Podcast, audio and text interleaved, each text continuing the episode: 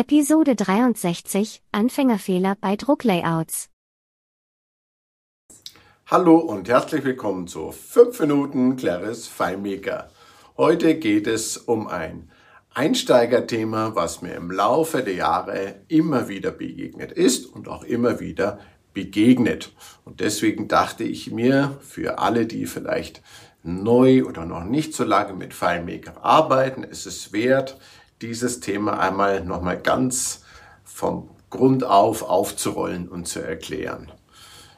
Man sieht es nicht oder ich sehe es nicht selten, dass jemand, der in FileMaker neu ist oder sich vielleicht nicht so tief eingearbeitet hat, weil er vielleicht die Zeit nicht hat oder andere Gründe, dass ich zum Beispiel Briefformulare finde und dann ist pro Briefformular ein Layout angelegt. Und der Text für den Brief ist dann in das Layout reingeschrieben.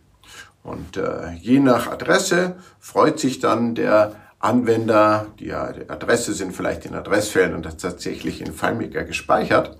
Und dann muss, Entschuldigung, dann muss man eben je nach Brief das entsprechende Layout entweder manuell aufrufen oder per Skript. Das ist jetzt nebensächlich. Es geht darum, was ist FileMaker? Wie funktioniert FileMaker? Wenn jetzt in Excel jemand vielleicht äh, pro Brief irgendwie ein so ein Blatt anlegt oder ein so ein Sheet, mag das, mag das sein oder mag das nicht sein, mag das Sinn machen, mag das nicht machen, mag das nicht Sinn machen. FileMaker ist eine Datenbank, das heißt im Idealfall, was macht eine Datenbank? Sie speichert Informationen in Datenbankfeldern und diese Felder werden in Datensätzen dann angeordnet.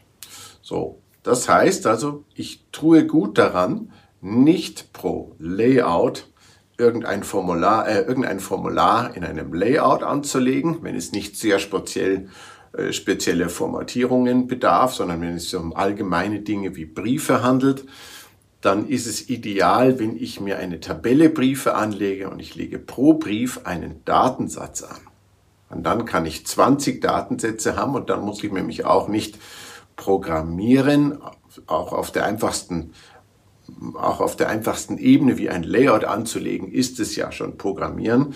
Wenn ich einen neuen Brief will, lege ich einen neuen Datensatz an und dann habe ich ein Layout, das heißt Briefe und dann gehe ich halt auf den entsprechenden Datensatz und sehe meinen Brief und kann den ausdrucken. Das heißt, Erstens, ich habe beliebig viele Briefe in beliebig vielen Datensätzen. Ich drücke einfach einen neuen Datensatz, lege einen neuen Brief an. Ich habe nicht 20, 30 Layouts und muss jedes Mal ein neues Layout anlegen. Und dann ist natürlich die Frage, wie verknüpfe ich das mit meinen Adressdaten? Das ist natürlich wieder eine andere Frage. Ich kann auch hier natürlich keine Schulung geben und möchte das auch gar nicht. Ich möchte entscheidende Anregungen geben.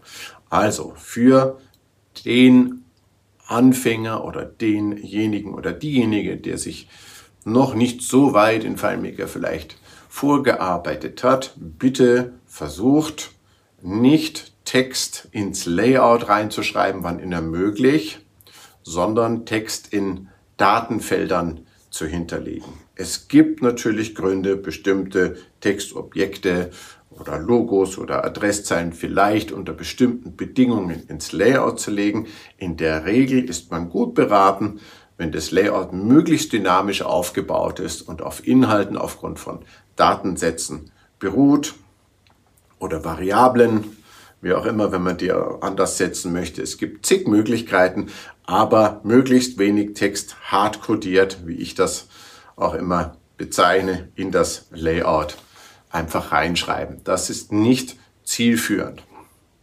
Ich hoffe, euch hilft das weiter, spannende Lösungen in FileMaker und auch Claris zu bauen. Wer vielleicht schon auch mit Claris gearbeitet hat, wird sehen, dass die beiden Welten FileMaker und Claris im Moment funktionsgleich sind. Es, es, wäre also egal, ob ich jetzt in Claris das mache oder in FileMaker. Die Unterschiede liegen an einer anderen Stelle.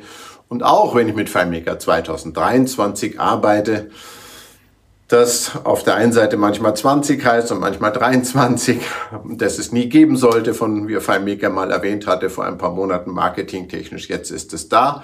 Da werden diese Layout-Themen genau wie in Claris, im Claris Pro genauso aussehen und es macht genauso Sinn, von an dieser Stelle anders heranzugehen. Es ist einfach eine noch ein falsches Verstehen dessen, wo die Vorteile einer Datenbank liegen. Und hat man die einmal für sich entdeckt, dann sind sie auch ein, ein Füllhorn der Möglichkeiten. Aber wohlgemerkt, bitte nicht, mein heißer Tipp, nicht so viel Texte für irgendwelche Formulare, die ich erstellen möchte, hardcodiert ins Layout schreiben. Dadurch mache ich mein weiteres Programmieren einfach nur viel umständlicher. So, jetzt noch einmal zum Abschluss. Ich hoffe, das hilft euch weiter und ihr habt viel Spaß mit FileMaker und Claris Pro. Ich hoffe, ihr seid wieder dabei, wenn es wieder heißt 5 Minuten, 5 Minuten Claris FileMaker. Tschüss, bis zum nächsten Mal.